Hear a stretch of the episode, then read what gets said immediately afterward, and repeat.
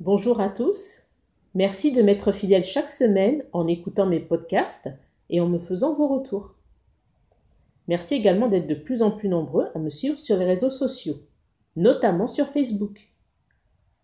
Pour ceux qui souhaiteraient découvrir mes inspirations positives, retrouvez-moi sur Instagram, Annie Lanvers, Facebook, Annie Lanvers auteur, YouTube, Annie Lanvers, ou encore sur mon blog vivre-la-vie-simplement.unblog.fr.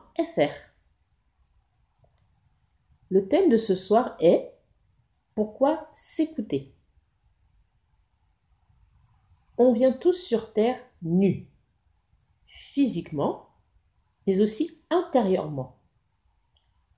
Puis, on se forge un caractère, une vision de la vie, une vie en général, au travers de ce qu'on en a appris avec la famille ou dans le quotidien. Cependant, cette personne que l'on s'est façonnée n'est pas forcément celle que l'on est.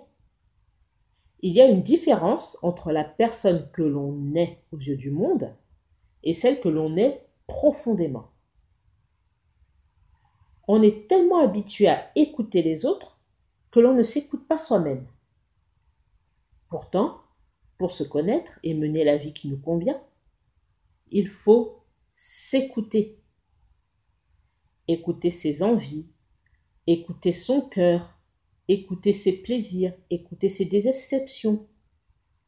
Il faut s'écouter pour acquérir une certaine expérience, pour connaître la vie et surtout se connaître. Revêtir ses propres habits est indispensable pour mener la meilleure vie possible.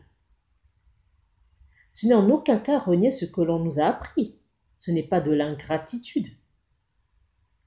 C'est transformer ce qu'on a appris en foi. Avancer avec la foi en ce que l'on fait, ce que l'on vit. Façonner son esprit à l'image de son cœur est essentiel. Il faut s'écouter pour vivre une vraie vie et une vie vraie. S'écouter pour s'offrir et offrir le meilleur en soi et autour de soi. Parce que tout part de soi-même. Merci à tous pour cette nouvelle écoute. Merci du fond du cœur et je vous dis à la semaine prochaine. Le thème sera « Où commence l'amour ?» Merci à vous et à très bientôt.